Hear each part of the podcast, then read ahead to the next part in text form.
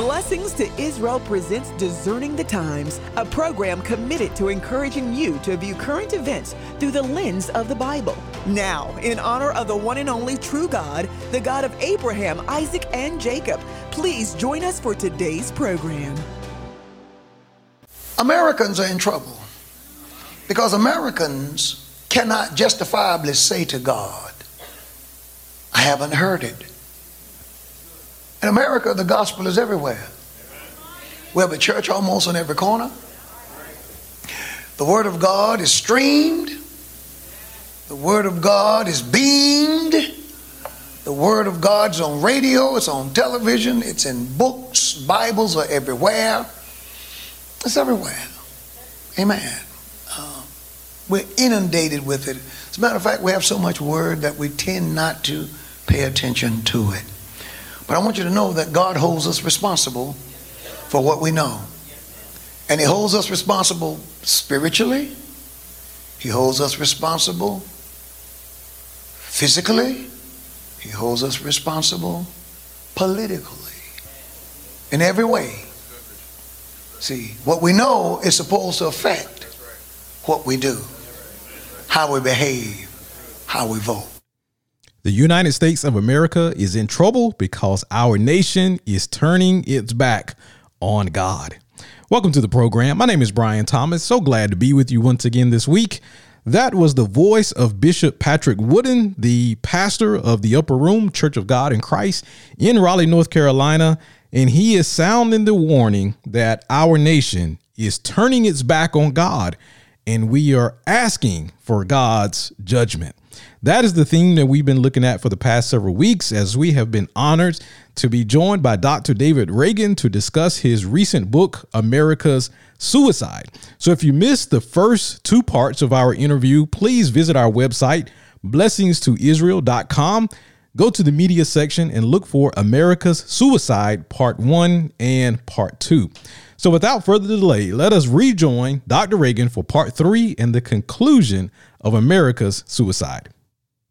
Yeah, we see Romans 1 playing out right in front of us in our nation. Is is is really really troubling to see. Uh, but I agree with you totally. I, I do not see a revival coming on the horizon. I do not see that. Uh, but Dr. Reagan, is well, there any hope? Let me, let me, de- de- develop that point for just a moment. Okay. I'm sorry to interrupt you, but, sure. but look, the Bible tells us what the church is going to be like in the end times. We should not be surprised that the church today is full of apostasy. Uh, because the Bible says that. Mm-hmm. Everything the Bible says about the church in the end time is negative. It says it will have doctrines of demons. It says it will have pastors who are tickling the ears of the people instead of telling them the truth. It talks about all kinds of, of heresy and apostasy in the church. It just says the church is going to be a total mess in the end times. And Brian, I'm sure you agree with me 100%. We're in the end times. Absolutely. For the first time in all of history, all the signs of the times have converged. Mm-hmm. We are living on board time. We're not going to see some great revival when we're living in a time when the Bible says the church is just going to go continual to spiral downhill as it tries to gain the acceptance of the world. The number one apostasy raging through the church today is the teaching that there are many different roads to God, that Christianity is not the only road. And they're doing that because, as they put it, we want to be tolerant. Who are we to say that the Muslim road is not a road to God, or that the Hindu road is not a road to God, or that the uh, uh, rabbinical road is not the road to God? Well, we don't say that. Jesus said it. Jesus said, I am the way, I am the truth, I am the only way to God. And when these people say there are other roads, let me tell you, they're lying through their teeth and they're calling Jesus a liar. Mm, wow. Wow. That is so true. That is so true. So, Dr. Reagan, is there any hope in light of all of this? Is there any hope for us as individuals? Where do we look? Where do we go from here? Well, hope as a nation, no. But boy, we have overwhelming hope as individuals. And as as as uh, Robert Jeffress is the pastor of First Baptist Church in Dallas and a great pastor. And as he often says, it's in the darkest times that the light of Jesus shines the most bright. He says, Why do you think when you go to a jewelry store, the first thing they do is they put down a black cloth and then they put all those diamonds on the black cloth because it makes them shine? He said, When it's the darkest is when there's the greatest hope. And he said, We have great hope. He says, We have incredible hope because we have the hope of Jesus Christ. Yes, we have individual hope. We have individual hope. Any person who puts his hope in Jesus as his Lord and Savior is born again, receives the gift of the Holy Spirit, and receives the promises, becomes an heir of the promises of God. And as you well know, Brian, one of the greatest promises of God in these dark and terrible times is what is called the rapture of the church. The promise of 1 Thessalonians 4 that a day is coming when there's going to be the blowing of a trumpet, the shout of an archangel. Jesus will appear in the heavens, and the everyone who is a who is dead in the Lord Jesus Christ, who has died, will be resurrected from their graves and go up to meet the Lord in the sky. And all of those living who are truly born again believers will follow them. And on the way up, both the dead in Christ and the alive in Christ will receive new glorified bodies, immortal bodies forever. We'll be taken back to heaven with the Lord Jesus Christ, where He will judge us of our works, not to determine our eternal salvation, but to determine our degrees of reward. And after he's handed out all those rewards, we're going to sit down and celebrate with him the greatest feast in the history of the cosmos, what's called the marriage feast of the Lamb, where we will celebrate our marriage as the church, the bride of Christ, through our bridegroom, Jesus Christ. And then he's going to get up and say, Let's go. And we're going to break from the heavens, and he's going to come back to this earth and reign for a thousand years. And we will see this earth flooded with peace, righteousness, and justice as the waters cover the sea. That is my hope. And every time, let me tell you, every time I watch the news and I begin to get down in the mouth and discouraged about what's going on, I think of Psalm 2, which says that God sits in the heavens and laughs mm. at all of the nonsense that political leaders of the world are doing today. Not because he doesn't care, he laughs because he has it all under control. He has the wisdom and the knowledge to orchestrate all the evil of mankind to the triumph of Jesus Christ. That's hope. And I tell you what, we have got great hope. Amen. Amen. And hallelujah. That is something that we must have the right perspective on things. Uh, what a what a fitting way to end things. Dr. Reagan, how can our listeners get a copy of this book, America's Suicide? Well, you can uh, go to the ministry's website at lamblion.com that's at lamb, L-A-M-B, lion, L-I-O-N dot com. No and in the middle, just lamblion.com.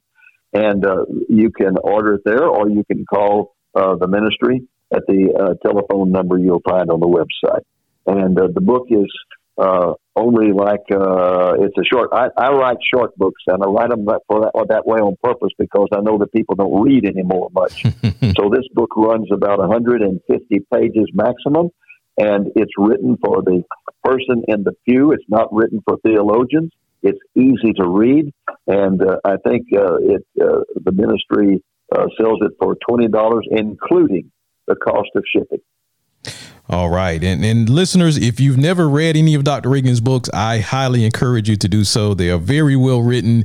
Um, not, not only this book, but all 17 of the books that he's written. So I encourage you to, to go and pick them up. They will be a blessing to you. Another blessing of this book is the, it's the only book we've ever, well, it's the second book we've published that has color uh, illustrations in it throughout. Mm-hmm. Absolutely. Yes. It's, it's very well put together. So, Dr. Reagan, thank you so much. It is always a blessing and an honor to talk with you. Thank you so much for coming on and, and speaking with us today. And I pray that God will just continue to bless you as you continue doing work for his kingdom, even in your days of retirement. Well, thank you, Brian. And all I can say is that I have enormous respect for you and your ministry. You are one of the most erudite speakers uh, around on Bible prophecy. You know how to talk where people understand you are right on base with regard to what the Bible says about end time prophecy. And I congratulate you on the fact that you've never wallowed in sensationalism like so many Bible prophecy teachers have done. Thank you so much, Dr. Reagan. That means so much to okay. me. God bless All you. Right. Well, folks, that is going to conclude our pre recorded interview with Dr. David Reagan. Always a blessing to speak with him as he is a man of such discernment and wisdom. So I encourage you to please pick up a copy of his book, America's Suicide. Again, if you want to listen to the entire interview, if you missed the past two weeks, please visit our website, blessingstoisrael.com. Go to the media section and look for America's Suicide Part 1 and Part 2. We're going to pause for a brief announcement, but on the other side of the break, we'll be back with a message from Dr. David Reagan that he delivered at a conference titled A Nation Begging for Judgment. Please don't go away. We'll be back with more on the other side of this brief announcement. You are tuned in to Discerning the Times.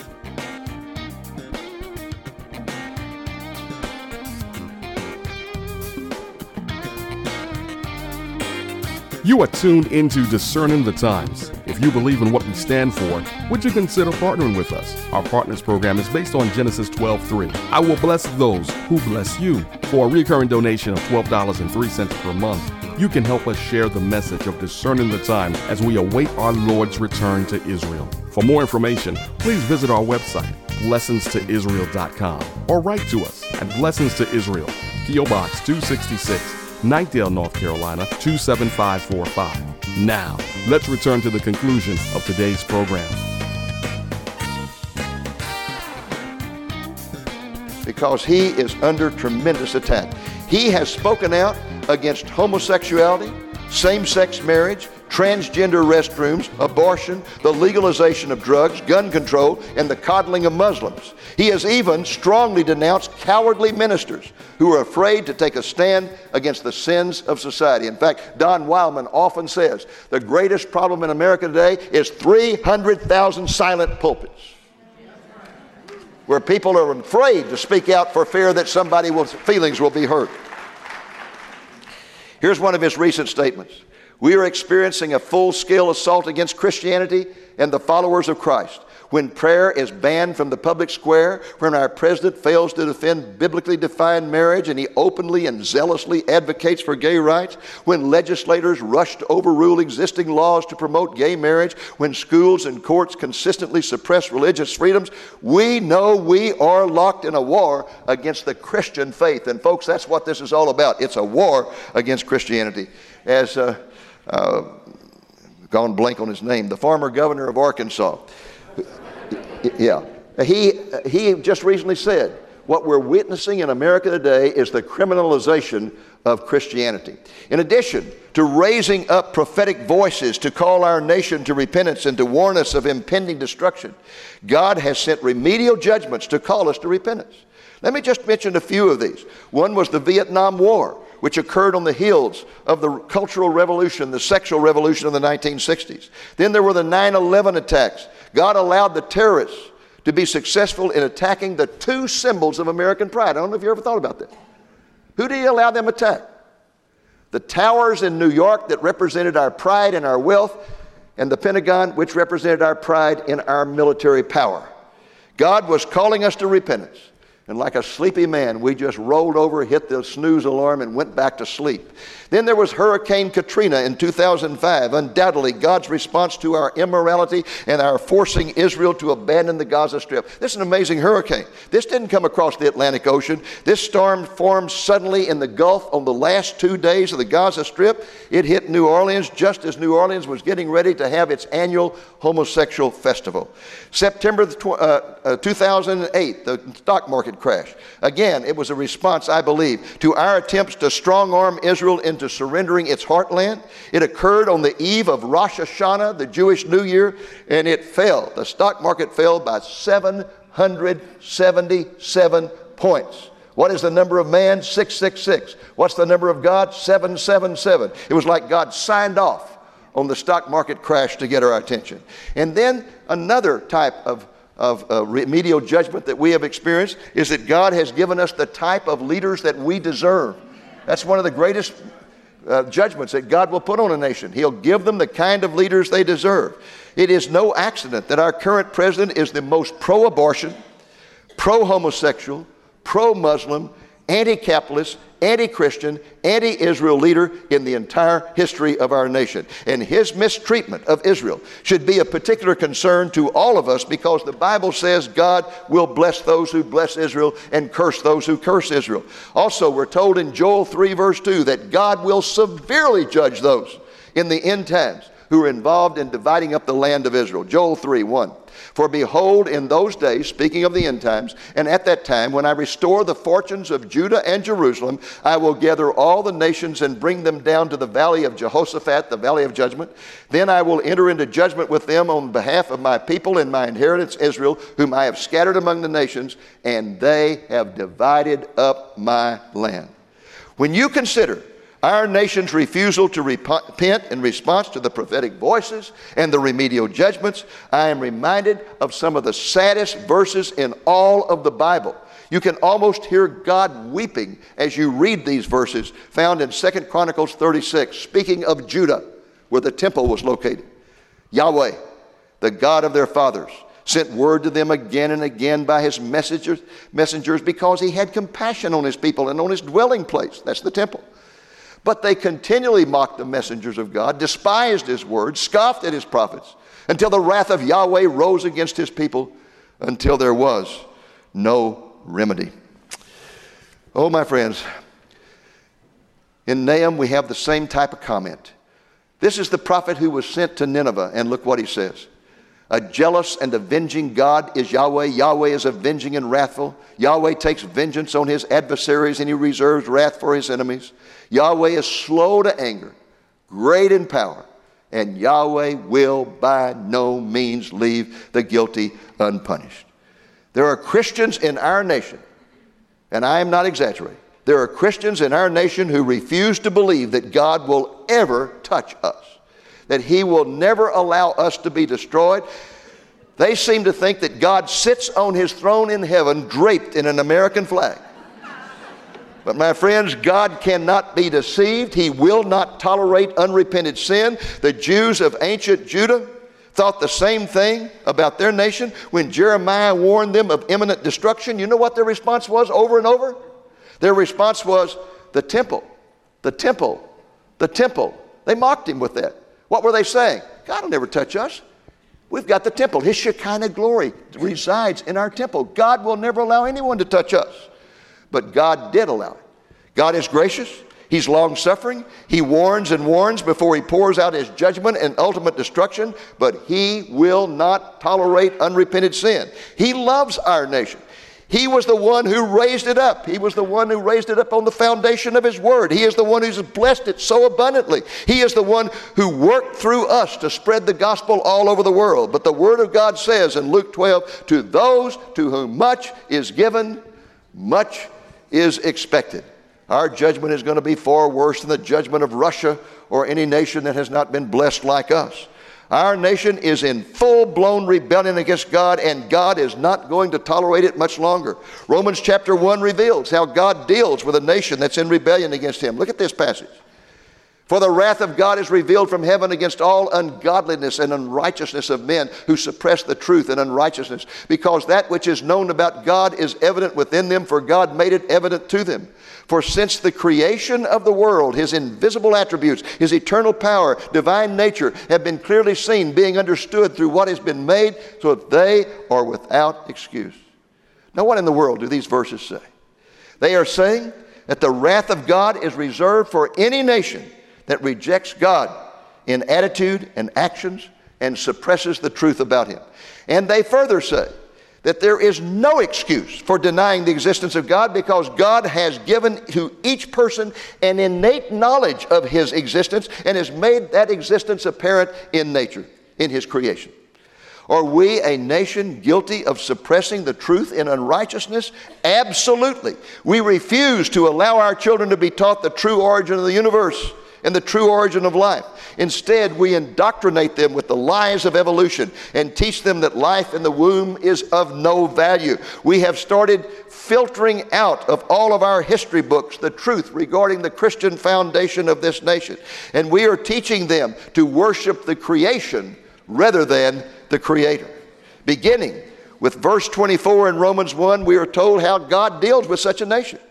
He steps back He lowers the hedge of protection around the nation and he allows sin to multiply in the form of a sexual revolution. Notice Romans 1:24. Therefore God gave them, the rebellious ones, over in the lusts of their hearts to impurity, so that their bodies would be dishonored among them. God steps back, lowers the hedge of protection, says, You want to live in that kind of filth? I'll let it multiply. And the first thing that happens is a sexual revolution, which occurred in this country in the 1960s. It's exactly what occurred here in this country during the sexual revolution. If that action proves insufficient to produce repentance, then Romans 1 says God will take a second step back and lower the hedge of protection again. And look what happens. For this reason, God gave them over to degrading passions. For their women exchanged the natural function for that which is unnatural. And in the same way, also the men abandoned the natural function of the woman and burned in their desire toward one another. Men with men uh, committing indecent acts and receiving in their own persons the due penalty of their error. So, the result of that second step back is a plague of homosexuality. And we have been in this second phase here in the United States ever since the Supreme Court struck down all sodomy laws in 2003. Romans 1 continues by revealing what God will do if the rebellious nation sets its jaw and refuses to repent after the outbreak of the homosexual plague. God will step back a third time. And it says that if a nation persists in its rebellion, God will turn them over to a depraved mind and allow the nation to be destroyed, either by themselves or by an outside force. I believe we have reached that point. God, in His grace, may decide to give us a little more breathing time in order that more might be saved, but there is a limit to His patience. You know, that's exactly what He did in the history of Judah. Most horrible king in the history of Judah was King Manasseh, who ruled for 55 years and burned babies in the valley of Hinnom. But God raised up a righteous king a boy king named Josiah, who led a nationwide, uh, uh, a nationwide uh, uh, uh move back to God. It was amazing what this young king did. He reigned for 31 years. He led a national spiritual revival. But when Josiah was killed on the battlefield, the nation immediately fell back into its rebellious ways and God destroyed it. Why did the nation do that after the great spiritual uh, a revolution that this young man had, uh, had, had carried out. Here's why I think it happened. The problem was that evil had become too ingrained in the fabric of the nation. Too ingrained. And I believe that's where we are today. Which brings me to a crucial question Is there any hope for our nation? And my answer is How could there be? We have turned our back on God. We have rejected the very one who has given us our blessings, and we need to be clear as to why it happened. It was not due to the attacks of secularists, humanists, atheists, or even sexual libertarians. No, it has been due to the failure of the church to preach the gospel, call people to repentance, and stand for righteousness. In short, the church has sought popular approval, and in the process, it's gotten in bed with the world. Well, the Bible prophesies in many places that in the end times, as our previous speaker pointed out, there will be characterized by major apostasy. And we are literally up to our ears in it right now. It all began in the 1920s when our seminaries were captivated by the German school of higher criticism, which argued that the Bible is not God's revealed word, but instead it is man's search for God, and therefore the Bible is full of myth, legend, superstition, and errors. This produced the liberal social gospel that soon came to characterize the mainline denominations as they focused on social and political action rather than preaching the gospel. This spiritual virus has since spread to the evangelical sector of American Christianity in the form of the ungodly emergent church movement. 60 years ago, in the 1950s, to be an evangelical meant that the Bible was your source of authority for all beliefs and all actions. Today, the term evangelical has lost its meaning because there are professing evangelicals professing evangelicals who believe the scriptures contain errors, who believe there is no hell, who believe there are many roads to God, who believe homosexuality is a valid lifestyle, who believe evolution is the true explanation of life, and who even, I know you're going to find this hard to believe, but I can prove it, professing evangelicals who believe that John 3:16 has nothing to do with the salvation of souls, but it has to do with the salvation of the planet. It is no wonder that our nation is wallowing in spiritual darkness and rebellion against God. How can anyone truly believe there is any hope for a nation in the midst of such gross spiritual apostasy? Here's how I put it in my prophetic manifesto We have turned our back on the very God who makes us great and showered us with blessings. We have forgotten that God's word teaches that to those to whom much is given, much is expected. We have stubbornly set our course. We have determined to live as we please and not as God has dictated. We have chartered a course of self destruction, and God God is going to allow us to have our way. But there is good news in the midst of the growing spiritual darkness and the consequent decay of our society. First of all, there is individual hope for those of us who know Jesus as our Lord and Savior. God has promised repeatedly in His Word that He will never forsake us. For example, in Isaiah 43, He has promised to walk through the high water with us and to walk through the fire with us. And consider Deuteronomy 31 8. Yahweh is the one who goes ahead of you. He will be with you. He will not fail you or forsake you. Do not fear or be dismayed. We also have the incredible hope of the rapture of the church when true believers will be taken out of this world in the blinking of an eye to be with Jesus forever. There is also hope for those who do not know Jesus. As the darkness deepens, the light of Jesus will shine more brightly like a diamond on a black cloth, and more and and more people will be drawn to Jesus and their hearts will be penetrated by the gospel. This is a time for evangelism. The message of the Holy Spirit for believers in this end times commit your lives to holiness and share the gospel with as many people as you can as quickly as you can. The message for unbelievers is Jesus is coming soon. He's returning to pour out the wrath of God on those who have rejected his grace, mercy, and love. Reach out now, receiving as your Lord and Savior before it is too late. I must add that there is an ironic way in which there is good news that can be derived from the collapse of civilization around us. It can be found in the statement of Jesus in Matthew 24, where he said that he would return at a time when society went in full circle back to the way it was in the days of Noah, the immorality and the violence that characterized that day. In 1996, a federal judge named Robert Bork published a book, this is 1996, about the moral drift of our nation. It was titled Slouching Towards Gomorrah. Folks, we are no longer slouching toward Gomorrah. We have arrived. And that terrible fact points to the good news that Jesus is coming soon. As we look around the world today, we can see that evil is multiplying. I keep people having people say, Everywhere, it just looks like the world is falling to pieces. The world is falling to pieces. Let me tell you something, folks. From the biblical perspective, from the biblical perspective, the pieces are all falling into place for the return of Jesus Christ. Thank you for tuning in to Discerning the Times. Please come back and join us next week as we continue to encourage you to view current events through the lens of the Bible. Until next time, remember to pray for the peace of Jerusalem, bless God's great nation of Israel, and seek first the kingdom of God. Discerning the Times is presented by Blessings to Israel.